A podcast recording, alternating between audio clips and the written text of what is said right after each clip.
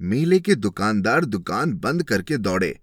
अरे चांद सिंह की जोड़ी चांद की कुश्ती हो रही है, चटधा गिरधा चटधा गिरधा। भारी आवाज में एक ढोल जो अब तक चुप था बोलने लगा, ढक देना ढक देना ढक देना ढक देना ढक देना ढक देना, अर्थात वाह पट्टे वाह पट्टे वाह पट्टे वाह पट्टे।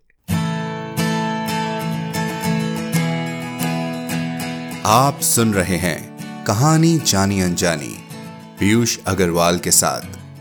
चलिए आज की कहानी का सफर शुरू करते हैं। नमस्कार दोस्तों, कैसे मिजाज हैं आपके? आशा करते हैं कि आप सब अच्छे से अपना ध्यान रख रहे होंगे और कहानियों के साथ चलते जा रहे होंगे। हम भी आपके साथ के साथ आगे बढ़ते जा रहे हैं और आपके ईमेल्स पढ़कर फूले नहीं समा रहे हैं।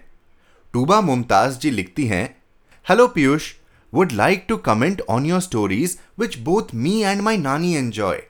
We listen to it on Spotify and I think while listening to it my nani forgets about her health problems.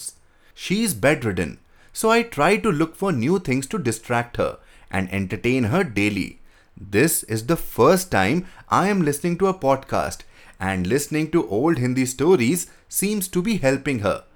Thank you for doing this wonderful job. इस चिट्ठी ने कहानी जानी अनजानी का होना सफल कर दिया। हम टूबा जी का बहुत बहुत धन्यवाद करते हैं हमें प्रोत्साहित करने के लिए, और यही कामना करते हैं कि उनकी नानी जी जल्द से जल्द स्वस्थ और अच्छी हो जाए। उनकी नानी को हमारी कहानियां खुशी देती है, इससे बड़ी हौसला अफजाई हमारे लिए नहीं हो सकती। तो बस इसी तरह प्यार भरे संदेश हम तक पहुंचाते रहे hello@piyushagarwal.com पर अपने ईमेल्स के जरिए। इन्हीं बातों के सिलसिले के साथ आगे बढ़ते हैं आज की कहानी की तरफ। बहुत ही अलग और खूबसूरत ढंग से कही गई पहलवान की ढोलक, जिसे लिखा है फणीश्वर नाथ रेणु जी ने, जिनका 4 मार्च को जन्मदिन भी था। इनका जन्म बिहार के अररिया जिले में हुआ। उनकी शिक्षा भारत और नेपाल में हुई। रेणु जी को अपने उपन्यास मैला आंचल से मिली सफलता की मिसाल मिलना दुर्लभ है। इस उपन्यास के प्रकाशन ने उन्हें रातों रात हिंदी के एक बड़े कथाकार के रूप में प्रसिद्ध कर दिया। इनकी लेखन शैली वर्णनात्मक थी, जिससे पात्र के प्रत्येक मनोवैज्ञानिक सोच का विवरण लुभावने तरीके से किया होता था, और वो आप इस कहानी के जरिए जानेंगे भी कि एक ढोलक कैसे एक पहलवान की मनोदशा जाहिर करती है। तो चलिए बढ़ते हैं आज की कहानी की ओर।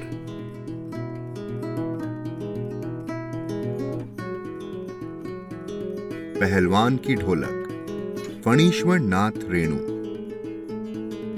जाड़े का दिन, अमावस्या की रात, ठंडी और काली, मलेरिया और हैजे से पीड़ित गांव भयार्त शिशु की तरह थर थर कांप रहा था।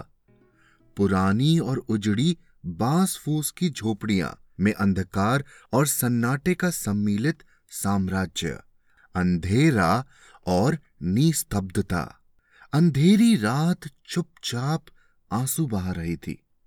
निस्तब्धता करुण सिसकियों और आहों को बलपूर्वक अपने हृदय में ही दबाने की चेष्टा कर रही थी।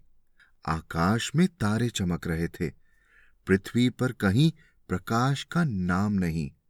आकाश से टूटकर यदि कोई भावुक तारा पृथ्वी पर जाना भी चाहता तो उसकी ज्योति और शक्ति रास्ते में ही शेष हो जाती। अन्य तारे उसकी भावुकता अथवा असफलता पर खिल खिलाकर हंस पड़ते थे। सियारों का क्रंदन और पेचक की डरावनी आवाज कभी कभी निस्तब्धता को अवश्य भंग कर देती थी। गांव की झोपड़ियों से करहाने और कौ करने की आवाज, हरे राम हे भगवान की टेर अवश्य सुनाई पड़ती थी।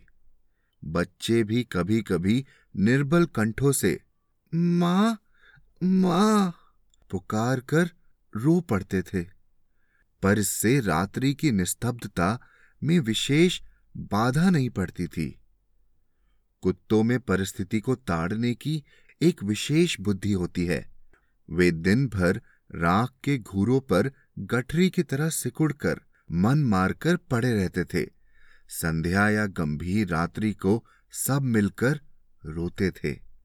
रात्रि अपनी भीषणताओं के साथ चलती रहती और उसकी सारी भीषणता को ताल ठोक कर ललकारती रहती थी, सिर्फ पहलवान की ढोलक। संध्या से प्रातःकाल तक एक ही गति से बचती रहती, चट धा गिर धा, चट धा गिर धा, यानी आजा भिड़ जा, आजा भिड़ जा। बीच बीच में चटक चट धा, चटक चट धा, यानी उठा कर पटक दे, उठा कर पटक दे। यही आवाज मृत गांव में संजीवनी शक्ति भरती रहती थी।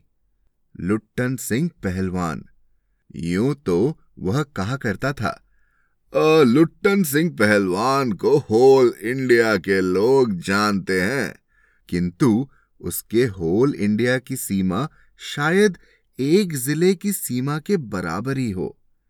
जिले भर के लोग उसके नाम से परिचित अवश्य थे। लुट्टन के माता पिता उसे 9 वर्ष की उम्र में ही अनाथ बनाकर चल बसे थे। सौभाग्यवश शादी हो चुकी थी, वरना वह भी माँ बाप का अनुसरण करता। विधवा सास ने पाल पोष कर बड़ा किया। बचपन में वह गाय चराता, धारोष्ण दूध पीता और कसरत किया करता था। गांव के लोग उसकी सास को तरह तरह की तकलीफ दिया करते थे। लुट्टन के सिर पर कसरत की धुन लोगों से बदला लेने के लिए ही सवार हुई थी। नियमित कसरत ने किशोरावस्था में ही उसके सीने और बाहों को सुडौल और मांसल बना दिया था। जवानी में कदम रखते ही वह गांव में सबसे अच्छा पहलवान समझा जाने लगा। लोग उससे डरने लगे और वह दोनों हाथों को दोनों ओर 45 डिग्री की दूरी पर फैलाकर पहलवानों की भांति चलने लगा। वह कुश्ती भी लड़ता था। एक बार वह दंगल देखने श्यामनगर मेला गया।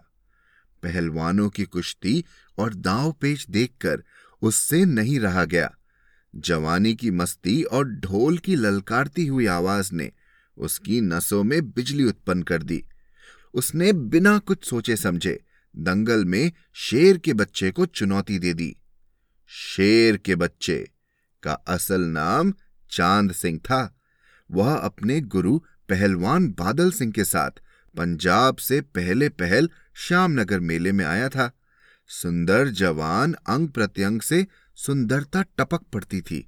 3 दिनों में ही पंजाबी और पठान पहलवानों के गिरोह के अपनी जोड़ी और उम्र के सभी पट्ठों को पछाड़ कर उसने शेर के बच्चे की टाइटल प्राप्त कर ली थी। इसलिए वह दंगल के मैदान में लंगोट लगाकर एक अजीब किलकारी भरकर छोटी दुलकी लगाया करता था। देसी नौजवान पहलवान उससे लड़ने की कल्पना से भी घबराते थे। अपनी टाइटल को सत्य प्रमाणित करने के लिए ही चांद सिंह बीच बीच में दहाड़ता फिरता था। श्यामनगर के दंगल और शिकार प्रियविद राजा साहब उसे दरबार में रखने की बात कर ही रहे थे कि लुट्टन ने शेर के बच्चे को चुनौती दे दी। सम्मान प्राप्त चांद सिंह पहले तो किंचित उसकी स्पर्धा पर मुस्कुराया, फिर बाज की तरह उस पे टूट पड़ा। शांत दर्शकों की भीड़ में खलबली मच गई। अरे पागल है पागल, मरा ए मरा मरा। पर वाह रे बहादुर, लुट्टन बड़ी सफाई से आक्रमण को संभाल कर निकल कर उठ खड़ा हुआ और पैंतरा दिखाने लगा। राजा साहब ने कुश्ती बंद करवाकर लुट्टन को अपने पास बुलवाया और समझाया। अंत में उसकी हिम्मत की प्रशंसा करते हुए 10 रुपए का नोट देकर कहने लगे, जाओ मेला देखकर घर जाओ। नहीं सरकार, लड़ेंगे, हुकुम हो सरकार। तुम पागल हो, जाओ। मैनेजर साहब से लेकर सिपाहियों तक ने धमकाया। देह में गोश्त नहीं, लड़ने चला है शेर के बच्चे से। सरकार इतना समझा रहे हैं। दुहाई सरकार, पत्थर पर माथा पटक कर मर जाऊंगा, मिले हुकुम। वह हाथ जोड़कर गिरगिराता रहा था। भीड़ अधीर हो रही थी। बाजे बंद हो गए थे। पंजाबी पहलवानों की जमायत क्रोध से पागल होकर लुट्टन पर गालियों की बौछार कर रही थी। दर्शकों की मंडली उत्तेजित हो रही थी। कोई कोई लुट्टन के पक्ष से चिल्ला उठता था, अरे उसे लड़ने दिया जाए। अकेला चांद सिंह मैदान में खड़ा व्यर्थ मुस्कुराने की चेष्टा कर रहा था। पहली पकड़ में ही अपनी प्रतिद्वंदी की शक्ति का अंदाजा उसे मिल गया था। विवश होकर राजा साहब ने आज्ञा दे दी, लड़ने दो। बाजे बजने लगे। दर्शकों में फिर उत्तेजना फैली। कोलाहल बढ़ गया। मेले के दुकानदार दुकान बंद करके दौड़े। अरे चांद सिंह की जोड़ी चांद की कुश्ती हो रही है। चटधा गिरधा चटधा गिरधा। भारी आवाज में एक ढोल जो अब तक चुप था बोलने लगा, ढक देना ढक देना ढक देना ढक देना ढक देना ढक देना, अर्थात वहा पट्टे वहा पट्टे वहा पट्टे वहा पट्टे। लुट्टन को चांद ने कस कर दबा लिया था। अरे गया गया गया गया। दर्शकों ने तालियां बजाई। हलवा हो जाएगा हलवा। हंसी खेल नहीं, शेर का बच्चा है बच्चू। चट गिरधा चट गिरधा चट गिरधा। मत डरना मत डरना मत डरना। लुट्टन की गर्दन पर केहुनी डालकर चांद चित करने की कोशिश कर रहा था। अरे वहीं दफना दे बहादुर। बादल सिंह अपने शिष्य को उत्साहित कर रहा था। लुट्टन की आंखें बाहर निकल रही थी। उसकी छाती फटने फटने को हो रही थी। राजमत बहुमत चांद के पक्ष में था। सभी चांद को शाबाशी दे रहे थे। लुट्टन के पक्ष में सिर्फ ढोल की आवाज थी, जिसके ताल पर वह अपनी शक्ति और दांव पेच की परीक्षा ले रहा था, अपनी हिम्मत को बढ़ा रहा था। अचानक ढोल की एक पतली आवाज सुनाई पड़ी, ढक देना तिरकट देना ढक देना तिरकट देना ढक देना तिरकट देना। लुट्टन को स्पष्ट सुनाई पड़ा। ढोल कह रहा था, दाव काटो बाहर हो जा दाव काटो बाहर हो जा। लोगों के आश्चर्य की सीमा नहीं रही। लुट्टन दाव काट कर बाहर निकला और तुरंत लपक कर उसने चांद की गर्दन पकड़ ली। अरे वहां रे मिट्टी के शेर। अच्छा बाहर निकल आया, इसलिए तो। जनमत बदल रहा था। मोटी और भोंडी आवाज वाला ढोल बज उठा। चटक चट धा चटक चट धा चटक चट धा। उठा पटक दे उठा पटक दे उठा पटक दे। लुट्टन ने चालाकी से दाव और जोर लगाकर चांद को जमीन पे दे मारा। धिक देना धिक देना धिक देना धिक देना, अर्थात चित करो चित करो चित करो चित करो। लुट्टन ने अंतिम जोर लगाया। चांद सिंह चारों खाने चित हो रहा। धागिड़ खिड़े धागिड़ खिड़े धागिड़ खिड़े। वाह बहादुर वाह बहादुर वाह बहादुर। जनता यह स्थिर नहीं कर सकी कि किसकी जय ध्वनि की जाए। फलतः अपनी अपनी इच्छानुसार किसी ने मां दुर्गा की, किसी ने महावीर जी की, कुछ ने राजा श्यामनंद की जय ध्वनि की। अंत में सम्मिलित जय से सारा आकाश गूंज उठा। विजय लुट्टन कूदता फांदता ताल ठोकता सबसे पहले बाजे वालों की ओर दौड़ा और ढोलों को श्रद्धापूर्वक प्रणाम किया। फिर दौड़कर उसने राजा साहब को गोद में उठा लिया। राजा साहब के कीमती कपड़े मिट्टी में सन गए। मैनेजर साहब ने आपत्ति की, अरे रहे, किंतु राजा साहब ने उसे स्वयं छाती से लगाकर गदगद होकर कहा, जीते रहो बहादुर, तुमने मिट्टी की लाज रख ली।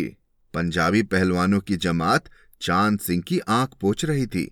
लुट्टन को राजा साहब ने पुरस्कृत ही नहीं किया, अपने दरबार में सदा के लिए रख लिया। तब से लुट्टन राज पहलवान हो गया और राजा साहब उसे लुट्टन सिंह कहकर पुकारने लगे। राज पंडितों ने मुंह बिचकाया, हुजूर जाति का दुसाध सिंह। मैनेजर साहब क्षत्रिय थे। क्लीन शेव्ड चेहरे को संकुचित करते हुए अपनी पूरी शक्ति लगाकर नाक के बाल उखाड़ रहे थे। चुटकी से अत्याचारी बाल को रगड़ते हुए बोले, हाँ सरकार, ये अन्याय है। राजा साहब ने मुस्कुराते हुए सिर्फ इतना कहा, उसने क्षत्रिय का काम किया है। उसी दिन से लुट्टन सिंह पहलवान की कृति दूर दूर तक फैल गई।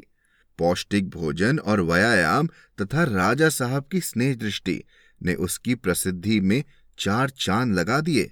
कुछ वर्षों में ही उसने एक एक कर सभी नामी पहलवानों को मिट्टी सुंघाकर दिखा दिया।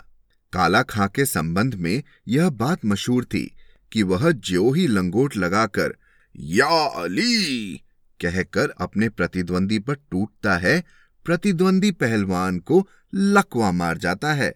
लुट्टन ने उसको भी पटक कर लोगों का भ्रम दूर कर दिया। उसके बाद से वह राज दरबार का दर्शनीय जीव ही रहा। चिड़िया खाने में पिंजरे और जंजीरों में झकोर कर बाग दहाड़ता। सुनने वाले कहते, राजा का बाग बोला। ठाकुर बाड़े के सामने पहलवान गरजता, महावीर। लोग समझ लेते पहलवान बोला। मेलों में वह घुटने तक लंबा चोगा पहने अस्त व्यस्त पगड़ी बांधकर मतवाले हाथी की तरह घूमता चलता। दुकानदारों को चुहल करने की सूचती। हलवाई अपनी दुकान पर बुलाता, पहलवान काका, ताजा रसगुल्ला बना है, जरा नाश्ता कर लो। पहलवान बच्चों की सी स्वाभाविक हंसी हंसकर कहता, अरे तनी मनी का है, ले आओ 1.5 सेर, और बैठ जाता। 2 सेर रसगुल्लों को उदास्त करके मुंह में 8-10 पान की गिलोरिया ठूस ठुड्डी को पान के रस से लाल करते हुए अपनी चाल में मेले में घूमता। मेले से दरबार लौटने के समय उसकी अजीब हुलिया रहती। आंखों पर रंगीन अबरक का चश्मा, हाथ में खिलौने को नचाता और मुंह से पीतल की सीटी बजाता।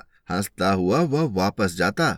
बल और शरीर की वृद्धि के साथ बुद्धि का परिणाम घटकर बच्चों की बुद्धि के बराबर ही रह गया था। उसमें दंगल में ढाल की आवाज सुनते ही वह अपने भारी भरकम शरीर का प्रदर्शन करना शुरू कर देता था।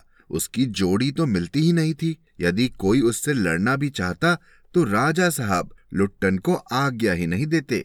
इसलिए वह निराश होकर लंगोट पहनकर देह में मिट्टी मल और उछाल कर अपने को सांड या भैंसा साबित करता रहता था। बूढ़े राजा साहब देख देख कर मुस्कुराते रहते। यूं ही 15 वर्ष बीत गए। पहलवान अजय रहा। वह दंगल में अपने दोनों पुत्रों को लेकर उतरता था। पहलवान की सास पहले ही मर चुकी थी। पहलवान की स्त्री भी 2 पहलवानों को पैदा करके स्वर्ग सिधार गई थी। दोनों लड़के पिता की तरह ही गठीले और तगड़े थे। दंगल में दोनों को देखकर लोगों के मुंह से अनायास ही निकल पड़ता, वाह, बाप से भी बढ़कर निकलेंगे ये दोनों बेटे। दोनों ही लड़के राज दरबार के भावी पहलवान घोषित हो चुके थे। अतः दोनों का भारण पोषण दरबार में हो रहा था। प्रतिदिन प्रातःकाल पहलवान स्वयं ढोलक बजा बजा कर दोनों से कसरत करवाता। दोपहर में लेटे लेटे दोनों को सांसारिक ज्ञान की भी शिक्षा देता। समझे, ढोलक की आवाज पर पूरा ध्यान रखना। हाँ, मेरा गुरु कोई पहलवान नहीं, वही ढोल है, समझे। ढोल की आवाज के प्रताप से ही मैं पहलवान हुआ। दंगल में उतरकर सबसे पहले ढोलों को प्रणाम करना, समझे। ऐसी बहुत सी बातें वह कहा करता। फिर मालिक को कैसे खुश रखा जाता है, कब कैसा व्यवहार करना चाहिए आदि की शिक्षा वह नित्य दिया करता था। किंतु उसकी शिक्षा दीक्षा सब किए कराए पर एक दिन पानी फिर गया। वृद्ध राजा स्वर्ग सिधार गए। नए राजकुमार ने विलायत से आते ही राज्य कार्य अपने हाथ में ले लिया। राजा साहब के समय जो शिथिलता आ गई थी, राजकुमार के आते ही दूर हो गई। बहुत से परिवर्तन हुए। उन्हीं परिवर्तनों की चपेट घात में पड़ा पहलवान भी। दंगल का स्थान घोड़ों की रेस ने ले लिया। पहलवान तथा दोनों भावी पहलवानों का दैनिक भोजन व्यय सुनते ही राजकुमार ने कहा, टेरेबल। नए मैनेजर ने कहा, हॉरिबल। पहलवान को साफ जवाब मिल गया, राज दरबार में उसकी आवश्यकता नहीं। उसको गिड़गिड़ाने का भी मौका नहीं दिया गया। उसी दिन वह ढोलक कंधे से लटकाकर अपने दोनों पुत्रों के साथ अपने गांव में लौट आया और वहीं रहने लगा। गांव के एक छोर पर गांव वालों ने एक झोपड़ी बांध दी। वहीं रहकर वह गांव के नौजवानों और चरवाहों को कुश्ती सिखाने लगा। खाने पीने का खर्च गांव वालों की ओर बंधा हुआ था। सुबह शाम वह स्वयं ढोलक लेकर अपने शिष्यों और पुत्रों को दाव पेच वगैरह सिखाया करता था। गांव के किसान और खेतीहर मजदूर के बच्चे भला क्या खाकर कुश्ती सीखते। धीरे धीरे पहलवान का स्कूल खाली पड़ने लगा। अंत में अपने दोनों पुत्रों को ही वह ढोलक बजा बजा कर लड़ाता रहा, सिखाता रहा। दोनों लड़के दिन भर मजदूरी करके जो कुछ भी लाते उसी में गुजर होती रही। अकस्मात गांव पर वज्रपात हुआ। पहले अनावृष्टि, फिर अन्न की कमी, तब मलेरिया और हैजे ने मिलकर गांव को भूनना शुरू कर दिया। गांव प्रायः सूना हो चला था। घर के घर खाली पड़ गए थे। रोज 2-3 लाशें उठने लगी। लोगों में खलबली मची हुई थी। दिन में तो कलरव, हाहाकार तथा हृदय विदारक रुदन के बावजूद भी लोगों के चेहरे पर कुछ प्रभा दृष्टिगोचर होती थी, शायद सूर्य के प्रकाश में। सूर्योदय होते ही लोग कांखते कूंखते कर्राते अपने अपने घरों से बाहर निकलकर अपने पड़ोसियों और आत्मियों को ढांढस देते थे। अरे क्या करेगी रोकर दुल्हन, जो गया सो गया। वह तुम्हारा नहीं था, वह जो है उसको तो देखो। अब भैया घर में मुर्दा रख के कब तक रोगे? कफन कफन की क्या जरूरत है, दे आओ नदी में, इत्यादि। किंतु सूर्यास्त होते ही जब लोग अपनी अपनी झोपड़ियों में घुस जाते तो चू भी नहीं करते। उनकी बोलने की शक्ति भी जाती रहती थी। पास में दम तोड़ते पुत्र को अंतिम बार बेटा कहकर पुकारने की भी हिम्मत माताओं की नहीं होती थी। रात्रि की विभीषिका को सिर्फ पहलवान की ढोलक ही ललकार कर चुनौती देती रहती थी। पहलवान संध्या से सुबह तक चाहे जिस ख्याल से ढोलक बजाता हो, किंतु गांव के अर्धमृत औषधि उपचार पथ्य विहीन प्राणियों में वह संजीवनी शक्ति भरती थी। बूढ़े, बच्चे, जवानों की शक्तिहीन आंखों के आगे दंगल का दृश्य नाचने लगता था। स्पंदन शक्ति शून्य स्नायुओं में भी बिजली दौड़ जाती थी।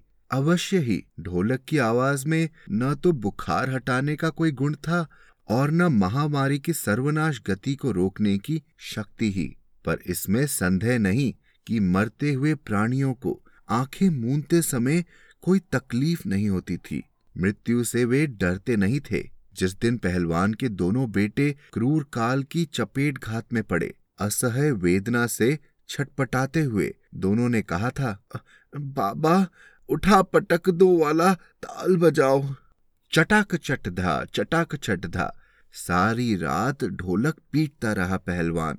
बीच बीच में पहलवानों की भाषा में उत्साहित भी करता था, मारो बहादुर। प्रातःकाल उसने देखा उसके दोनों बच्चे जमीन पर निस्पंद पड़े हैं। दोनों पेट के बल पड़े हुए थे। एक ने दांत से थोड़ी मिट्टी खोद ली थी। एक लंबी सांस लेकर पहलवान ने मुस्कुराने की चेष्टा की थी। दोनों बहादुर गिर पड़े। उस दिन पहलवान ने राजा श्यामनंद की दी हुई रेशमी जांघिया पहन ली। सारे शरीर में मिट्टी मलकर थोड़ी कसरत की, फिर दोनों पुत्रों को कंधों पर लादकर नदी में बहाया। लोगों ने सुना तो दंग रह गए।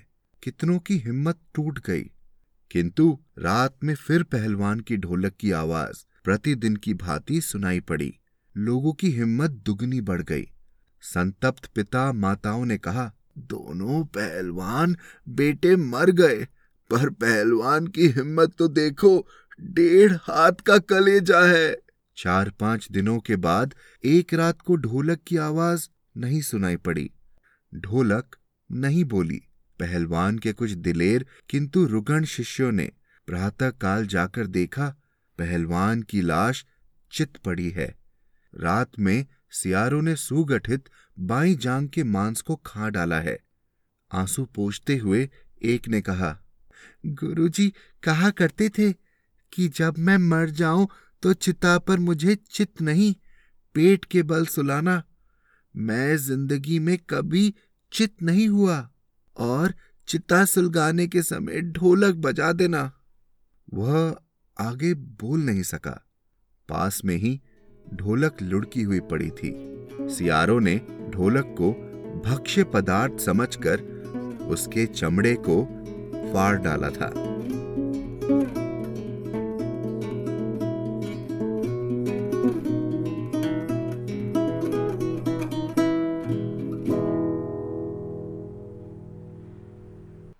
तो कहिए, कैसी लगी आपको आज की कहानी?